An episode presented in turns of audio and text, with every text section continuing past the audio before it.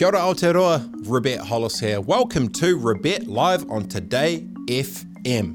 I hope your week has been going well. I hope you've been smashing it. Hope you've been doing good things, helping others, doing whatever it is that you do to keep the wheels turning in your brain and your life and your mind and your body and in your soul and everything just being awesome. Anyway, let's get into today's show. Oh, actually, for starters, what is the show about? Oh, tell your team.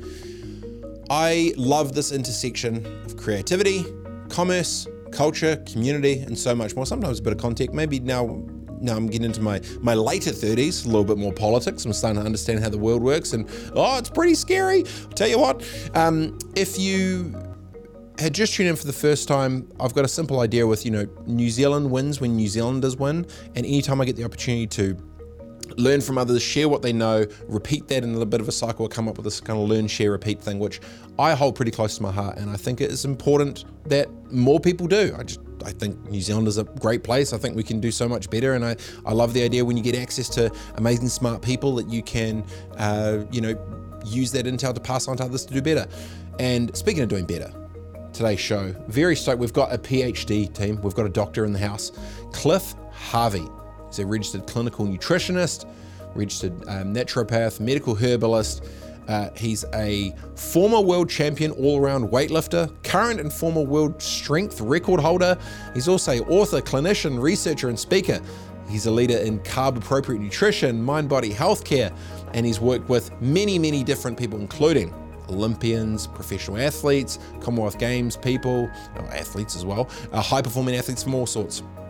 And he's been working with a whole lot of people around overcoming the effects of chronic and debilitating health conditions, most recently long COVID.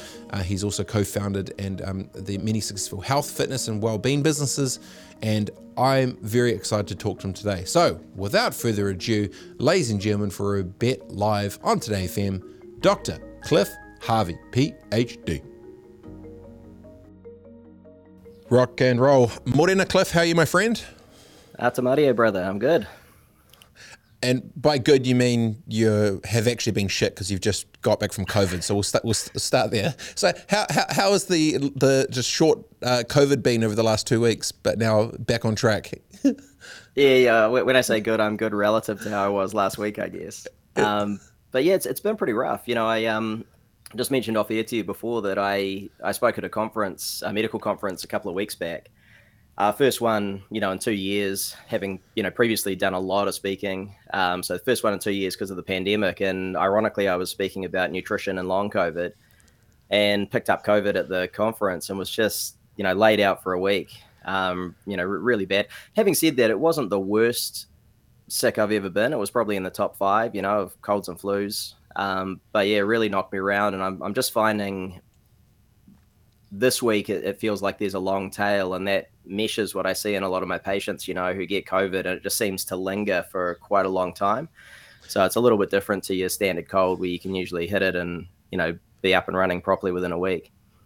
So I was actually very stoked to hear, and I never wish bad on anyone, but I was kind of stoked that you actually got COVID, because as a clinician and a researcher and a speaker and someone who's obviously self-aware around their body and health and being a doctor and all the other cool, educated stuff that comes along with it, because you've been so well read on this thing, and then when you're going through it, as a clinician and a researcher that do it, was the experience different? Like, was it kind of like, oh, then I can feel my body doing this? And like, did you get very analytical? Like, and I asked because, I used to, I used to be a professional snowboarder, but then I also did my snowboard instructors.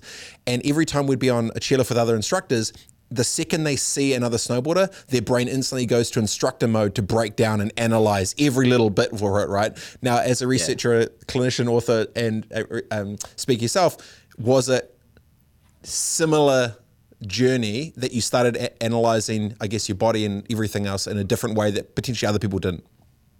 Yeah, probably. I'm always going to be thinking about, all the things that are going on with the disease process and how I can support that. But so much of what I do and what we do as a family is kind of to improve our resiliency anyway. So a lot of the things that, I was thinking about, well, these are the things I should do, we were kind of doing them regardless. But one of the big things that comes out of this is whenever, like, I work a lot with people who have COVID, and I'm working a lot in the long COVID space.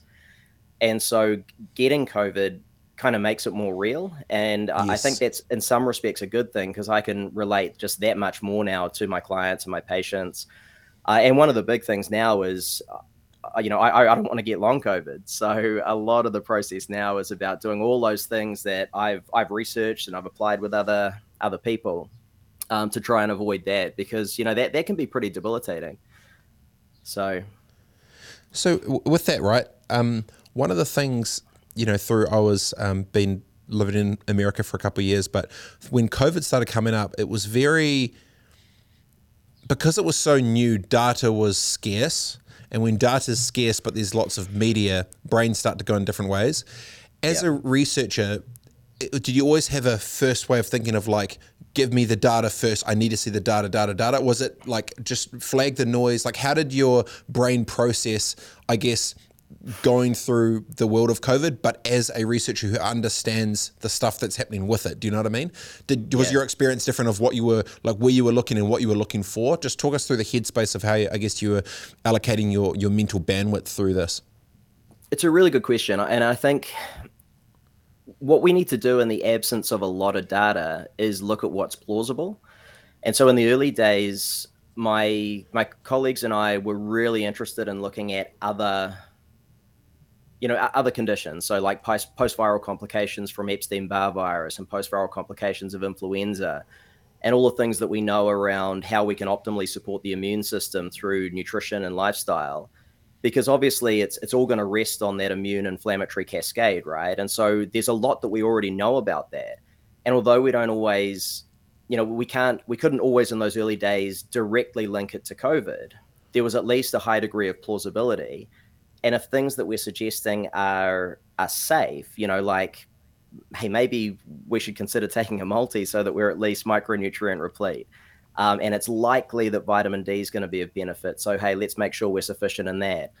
Zinc, you know, preformed vitamin A, these are all things that are really important for optimizing immune function. And they're commonly lacking in Kiwi diets. So a lot of people don't get enough of these things from diet. So these are all have a very high degree of plausibility. And because they're really safe, it just makes sense to push a very general message of better health.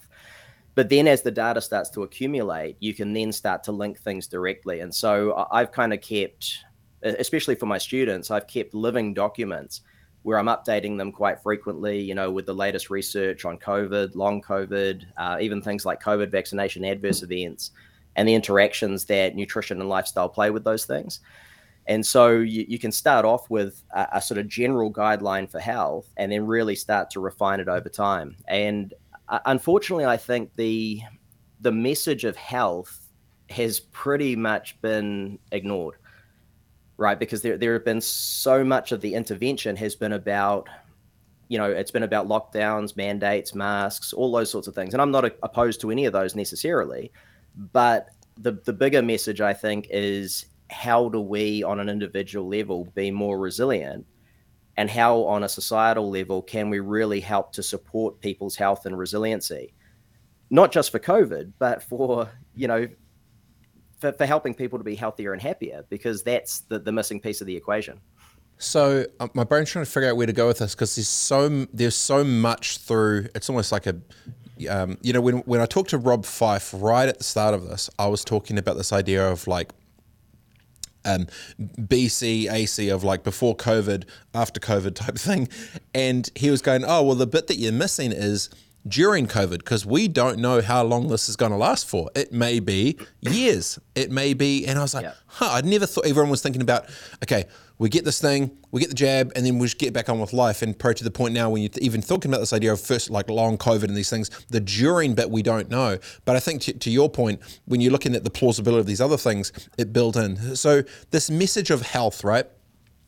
How do you think Kiwis think about their health now in general, post-COVID, global recession, pandemic, chaos, bullshit? Do you think our headspace has changed, got more educated, more aware, or they've blocked it out? What's your thinking there? I'm a little bit cynical, and you know, one of the reasons One of the reasons for that, I'm optimistic and I'm hopeful, but I'm a little bit cynical as well. And the reason for that is if we take a bit of a step back, you know, we look at COVID as being this very isolated event. So, you know, it's COVID. And so we're thinking about before COVID, after COVID, and that's completely understandable. But, you know, going back 10, 20, 20 odd years, I was talking with colleagues about that there's going to be something. You know, we always knew there was a pandemic coming, and we had potential pandemics that didn't actually eventuate, like MERS and SARS-1. There have been pandemics before, the 1918 influenza virus. There's been various influenza viruses through the 20th century that were very serious. And so we knew it was coming. And there were a lot of us who were behind the scenes clamoring for there to be, number one, better latency in the health system. Because, you know, we have, what I mean by latency or redundancy is we have redundancy for other things like the military, right? We're not at war, but we still have to have a standing military just in case. We know that there are going to be these big public health challenges like these pandemics, and yet we don't always build in the redundancy within the health system to be able to cope with that. And if we look at the costs of what we had to do retrofitting things during the pandemic, it was incredibly costly. And so it could be a case of a stitch in time saves nine, right? If we are, working on those things better. But also, I think that we really need to reevaluate how we look at our societal systems, because I'm firmly of the belief, and this has really made it clear through the pandemic, that we can't necessarily have optimized outcomes. And for me, optimized outcomes are about health and happiness. It's, if you look back at Greek philosophy, it's a eudaimonistic philosophy, right? Which is that there is virtue and happiness. Most people strive for happiness in their lives, and happiness is a synonym really for passion and purpose, right? We can't have those things within a system that is almost solely geared towards growth and profitability because they're not necessarily aligned. So I'm not saying we can't have growth and profitability. I'm an entrepreneur by nature. I always have been. But at the same time, the outcome is the most important thing. And if anyone thinks about what their real whys are, it's not to have X amount of dollars in the bank. We all know this. I know this is trite stuff, and I'm talking about it in a trite kind of way. But it's always about what that means. What does that mean for your life? What does that mean for your passion and purpose? What does that mean for you spending time with your family, your kids, doing things you enjoy, all that kind of stuff? And so I think we really need to bring the focus back to that. And so I'll get back on track here with the situation with COVID. I hoped in the beginning, and I spoke about this on a lot of podcasts, I really hoped that this might signal a bit of a sea change in the way that people saw their lives, not necessarily just their health, not necessarily what they do, but really reevaluating their life and looking at what's most important. I think it happens a little bit, but unfortunately we drift back into just the old way. And I think part of the mentality is because, we're kind of over COVID now. Even if we're not, people think we are. And so we just get back to business and and doing things the way we always have, which is also completely understandable, because if the system is geared towards that, you're kind of stuck, right? I can talk till the cows come home about passion and purpose and creativity and things like that. But if you've got to go to work and work a 10-hour day and do that 6 days a week because cost of living is extraordinary and we don't have a true living wage, if you're on minimum wage, you literally cannot earn enough to live well. Like, that's crazy. So you're not going to have the opportunity to be thinking about, well, what's going to serve my health and happiness best? It's like, dude, just get in, do the work, get home, smoke a dairy, watch some Netflix, and that's it, right? So these are the things we need to really approach. But yeah. Well, yeah. I'm not opposed to smoking something else. I'd rather people smoke cannabis than a dairy. I get that. But so there's a lot to unpack in there, right? And I'm kind of stoked that you went there. This tension of, passion versus profit versus people versus planet, this commerce versus community versus versus culture. Does it get you Disappointed in humanity that after a 2-year lockdown, we jump straight back in mentally to BAU so we could almost forget it and get on with it instead of resetting what we prioritize with our time. Because it doesn't feel like humans have really reset the priorities after a 2-year lockdown. It doesn't feel for what we've actually been through. Is that a fair statement, or are people a bit more kind of aware, or are they just like, it's been a flipping nightmare, let's get on to the next. I'd rather deal with a recession than a pandemic. I mean, what's your take? Yeah, I think it's all of that. I think really we're on a runaway train, and that's why it's difficult, because for any individual, they don't always have the privilege, the opportunity, or the wherewithal to necessarily change their own life situation to be more conducive to that, you know, sort of life of passion and purpose that we talk about. And that's why, again, it can be a little bit trite to even bring it up, because for a lot of people, it can't always be an easily achieved reality. For some people, sure. But this is where we also talk about that, you know, it's like the situation of the worried well that we talk about a lot in health, right? The people who are the biggest, so the people who are the biggest consumers of supplements and diet and nutrition advice and all those types of things, and who can afford to get those things, they're not those that are most in need. They're those who are concerned about their health and concerned about their wellness and their happiness and all those types of things, but they also have the expendable income to be able to do it. So they're the what we call the sort of worried well. On the other hand, we have people who have, you know, health conditions that are really serious and they don't always have access to good resources. We obviously have underserved communities, whether those are Māori, Pacifica, or just, you know, the growing numbers of people who are realistically in poverty, even though it's not frank poverty per se. And that crosses over, you know, race and ethnicity as well, even though we have a disproportionate amount of, you know, poorer brown people. So, you know, there are a lot of people who can't easily achieve that which other people do. And so these are the bigger questions that need to be addressed, but they're hard to address when you're just grandstanding for a 4-year election cycle. Oh, geez, here we go. Nice little segue to politics. And I'm not going to get into politics, but no, it's about the socio stuff, you know? I know, I totally get it. So, but there's, you know, anytime you think about, I always go back to this idea of this unity of purpose, right? Where, you know, Aotearoa, in 1840, when we signed the Treaty of Waitangi, we brought together culture and community, right? And there was a moment, unification, but there hasn't been a moment since we've had culture, community, and commerce in one moment for a thing. And it felt like COVID actually became that thing, where all of a sudden the entire country, for obviously more for bad than potentially good, we were unified with it. You know, you got the team of 5 million, yada, yada, yada. But it became this moment in time for this nation. Now, to your point, when you're talking about, you know, business as usual, it feels like there's this kind of this headspace shift, which it may not be happening for the average Kiwi because they're just trying to, you know, survive. Not even like they're like stuff thriving, being the worried well. I'm just trying to flip and make sure that I've got heat in the house and my kids can flip and not be freezing at night, right? So to this thing about what I maybe want to kind of mellowly segue into is this thing around mindset. Now, you've been able to work with a bunch of weapons, right? High-performing athletes, Olympians, Commonwealth crew, just a bunch of machines, right?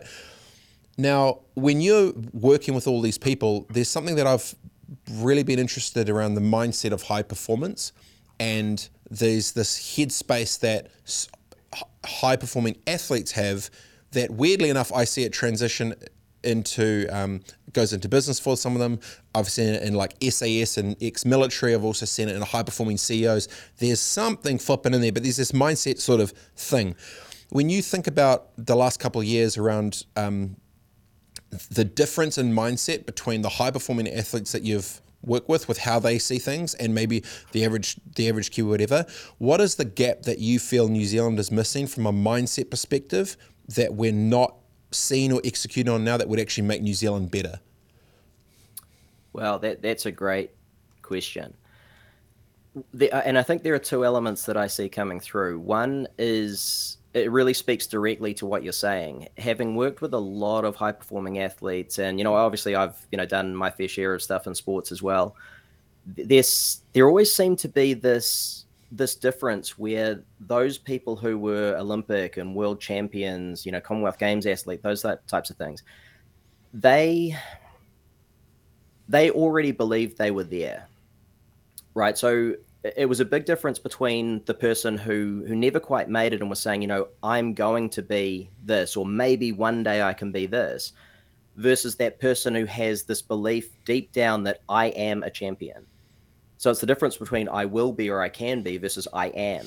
Now, even if you're not that yet, you know, we know from, I guess, psychoneurophysiology and the study of neurology and things like that, that if we believe something, and if we're then creating, you know, the vision of something as if it's true now, that is the most impactful in terms of programming those neural pathways.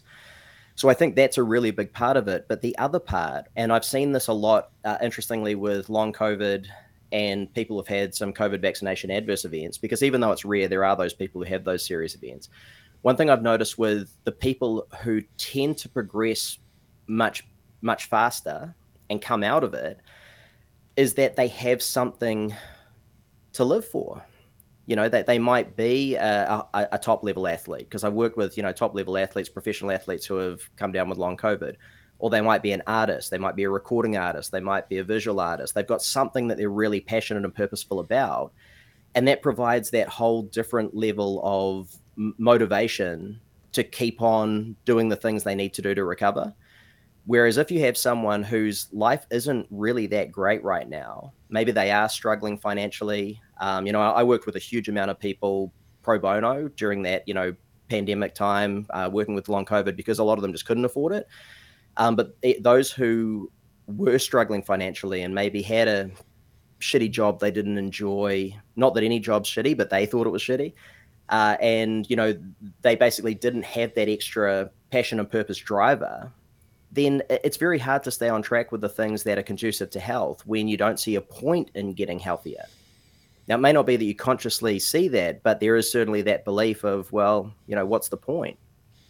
Yeah, because they can't see the thing. And most athletes, you know, they see the, you know, I remember when I stuffed my ankle just before in spring, and I was like, dude, if I don't get this fixed by November 1st or December 1st, I can't go to Tahoe. Like, I need to get this thing. And every day I was literally just like on the little balance board. I'm just looking at this one ankle being like, I need to fix this thing. But they see this, that vision which they see, where they know they will become, is the purpose. It is the drive. It is the motivation. That is the thing. And they can literally, like, I could literally see, I fix this, I do that. And it became really kind of almost bluntly, like savagely binary.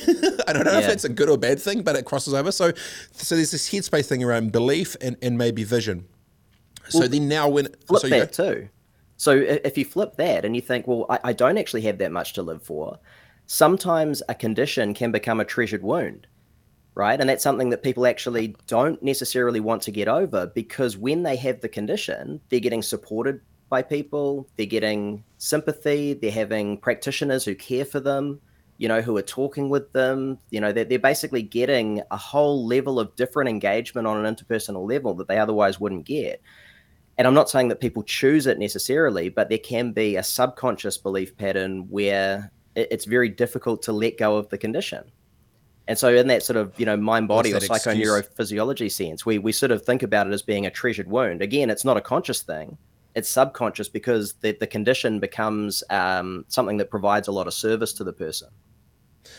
Well, my brain just went to, you know, you see the classic where a parent passes away or something bad happens, and that becomes a split in the road for, this is an excuse for me to be a piece of shit and just go off and just do a bunch of bad stuff because this thing happened to me. Or that becomes the chip on the shoulder, becomes a fuel. So for me, you know, when my dad passed, it was like this chip on the shoulder of, I'm going to go and do something awesome and great and whatever, and became fuel. It's like that. I always think of water and fuel. You know, you are a fire. These things happen, and then you've got two.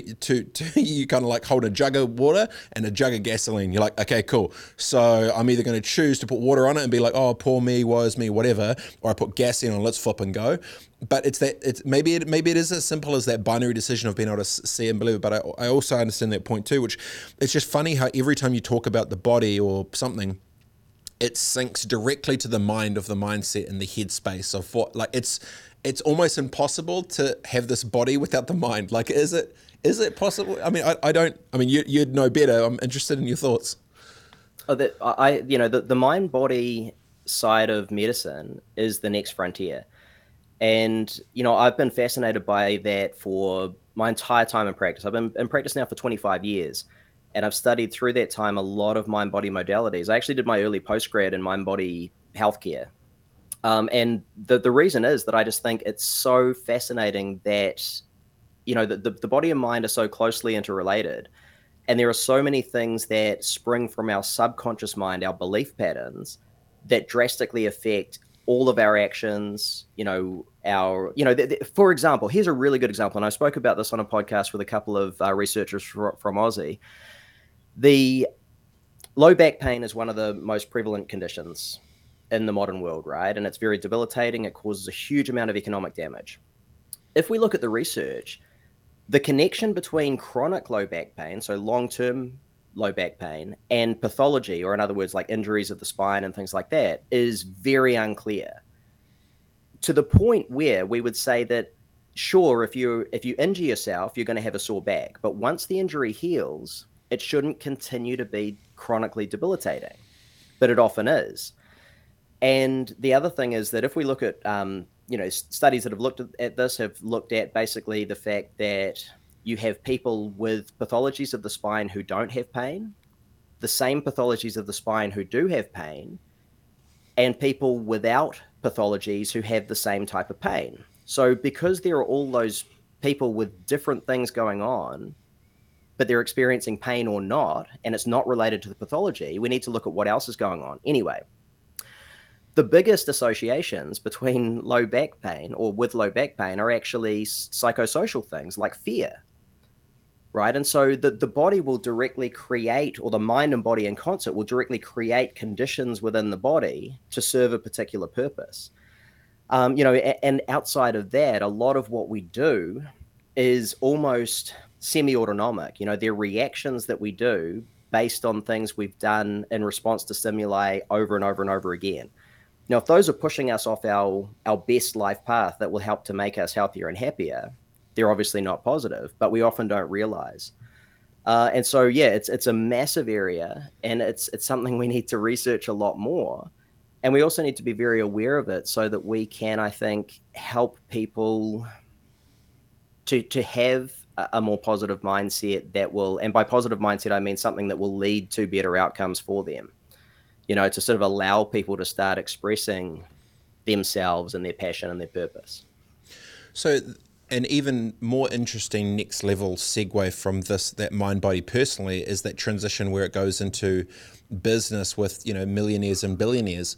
There is a clear gap from, and I've been, you know, fortunate enough to hang out with some people who've done really well for themselves, the way they think, their bodies, our bodies are all the same, but their brains and their energy towards thinking about business or scale or global or whatever it may be, it's just different, man. There's a flippin', and you know, they talk about growth mindset and an abundance mindset and this and that, whatever. And it's really difficult for me. It's getting easier, but just seeing the scale of when it transitions more on the business side. Like, for example, I was golfing with one of my bros, and I was like, oh yeah, you know, just was with the investors down in Texas, blah, blah, blah. I was like, oh cool, how's the round looking? He's like, yeah, we're at 500 now. Hopefully we'll get it up to 650. And he's talking about million. Yeah.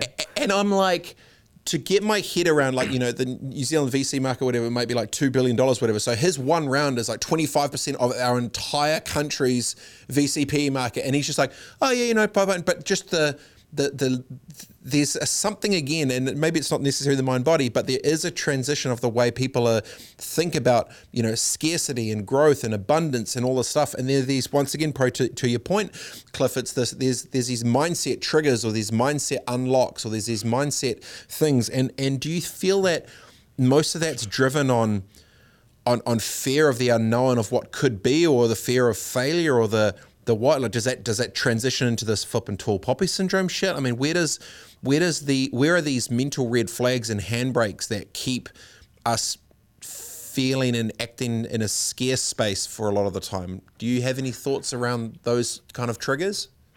Yeah, I think the well, it's complex, obviously. I think that the fear of success and the fear of failure can be equally debilitating.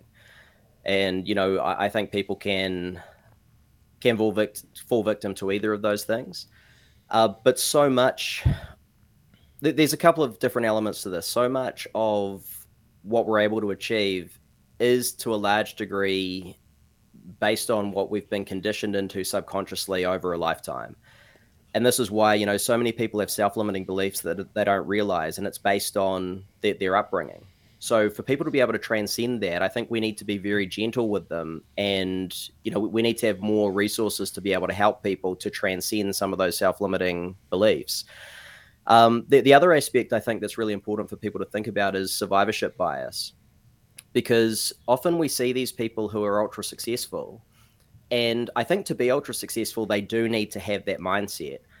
But simply having the mindset and the intention doesn't mean it's going to become true, because there are, you know, millions of people out there with the positive mindset, the positive intention, but maybe they didn't do the work, or maybe they weren't lucky in some situations. You know, they didn't meet that person at that right time, or maybe they, you know, they created, who knows, maybe they created Twitter before Twitter, but it didn't get that round of funding, or it didn't get that one person who could really push it big, you know.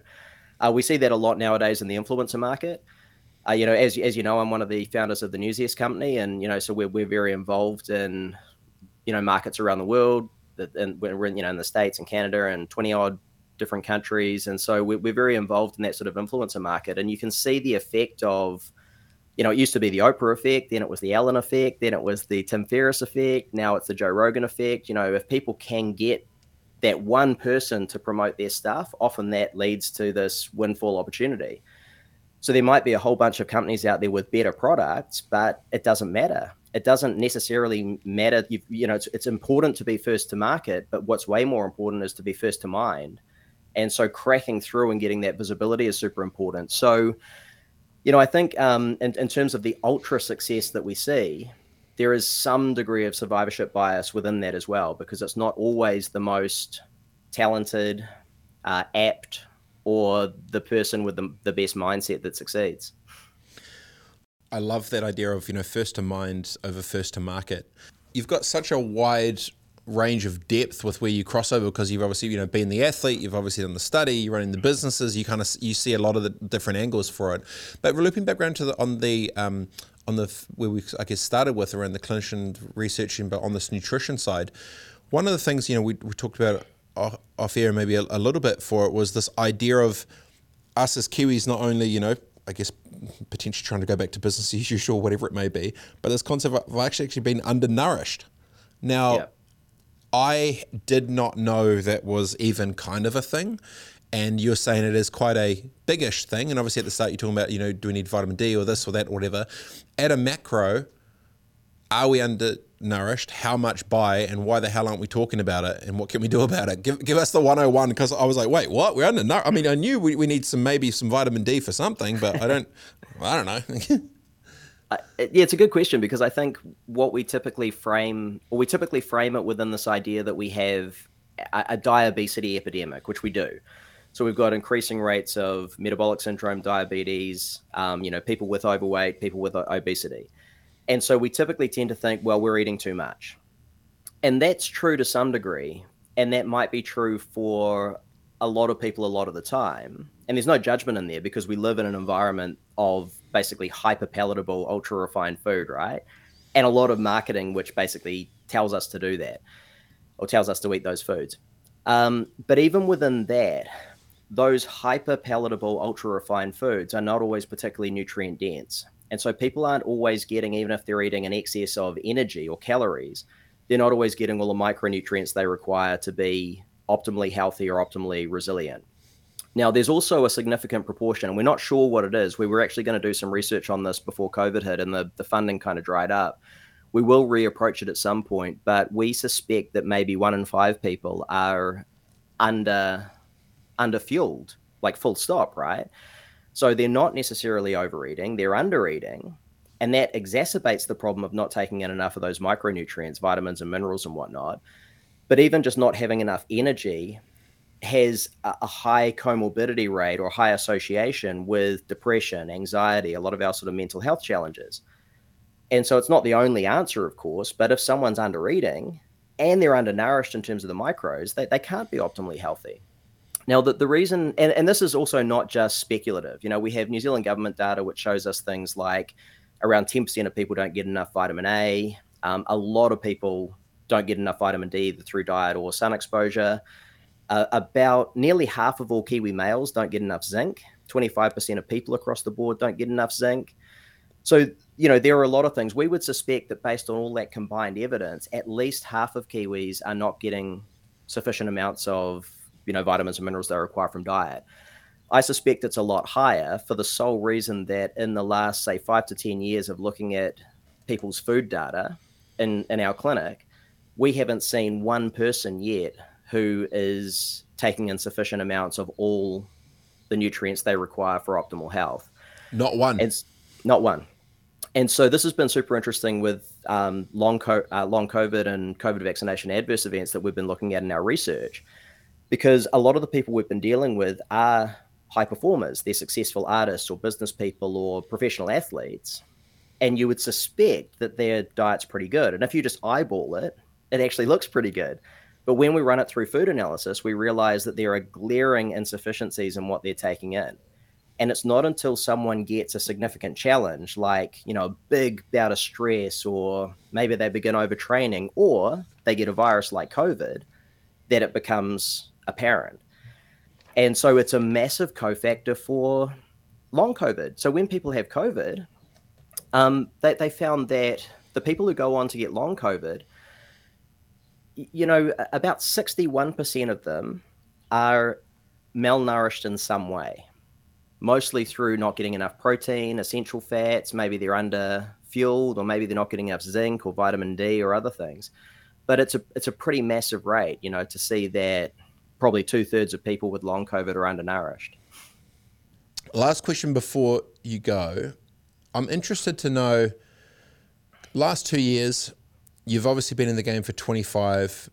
When you fast forward out another 25, how do you see Kiwis' health, and how do you see, and what, because obviously there's waves of mind and body that's coming up, there's waves of, you know, we're getting more educated and aware, but then the execution part's the bit which we're potentially not, because you're going to balance up against the commercial side. How do you think Aotearoa looks in 25 years? Such a tough one, and I don't know. You know, I would. Sounds like we're about to get into politics.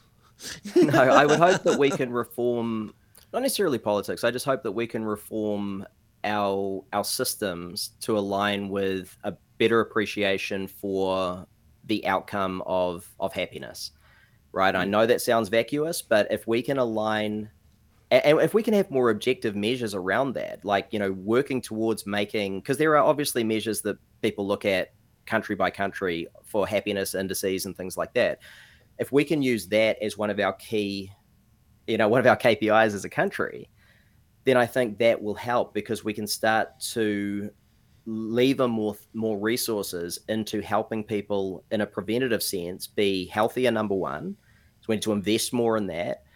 And we might need to reform the tax system in order to do that. You know, that's up for debate, but I believe we would have to. And then also put greater resource into supporting people to have the opportunity to pursue happiness more effectively. I think we certainly need to do that. I don't know if we can do that well. And one of the things that I think is the biggest block right now is it's so divisive. Right. You know, I think more than any time in my life, I'm seeing so much division between left and right and, you know, sort of the alt communities versus orthodox, you know, all the things that we see in the States and other countries that are sort of translated through to here. I think we need to get over that if we're going to move forward, because there's just so much division, and it's societal, it's political, and it's racial. And I think, we need to really address that quickly if we can actually have this outcome where we can start to be a place that we all want to live.